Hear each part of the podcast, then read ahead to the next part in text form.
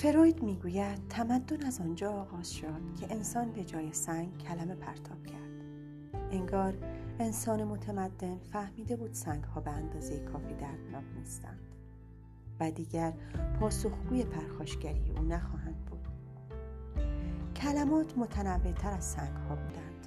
می‌شد قبل از پرت کردن انتخاب کرد که چقدر دردآوری و ویرانگر باشند. از سنگ ها می‌شد گریخت اما از کلمات نه. درد سنگ ها و کبودیشان فقط تا چند روز باقی میماندند. اما کلمات می توانستند تا آخر عمر همراه روز و شب و خواب و بیداری باشند و چنان چسبنده و پنهان در گوشه ای از روانمان زندگی کنند که دست هیچ روان درمانگری در هیچ جلسه درمانی به آنها نرسد. کدام سنگ چنین قدرتمند بود؟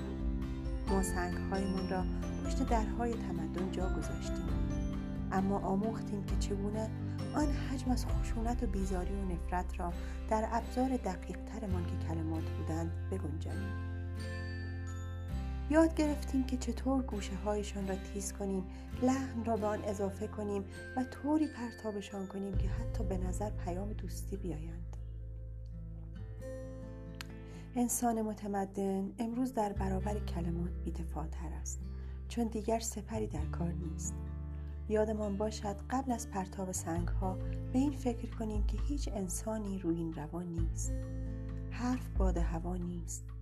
حرف آسیب می‌زند. حرف می‌کشد و زنده می‌کند.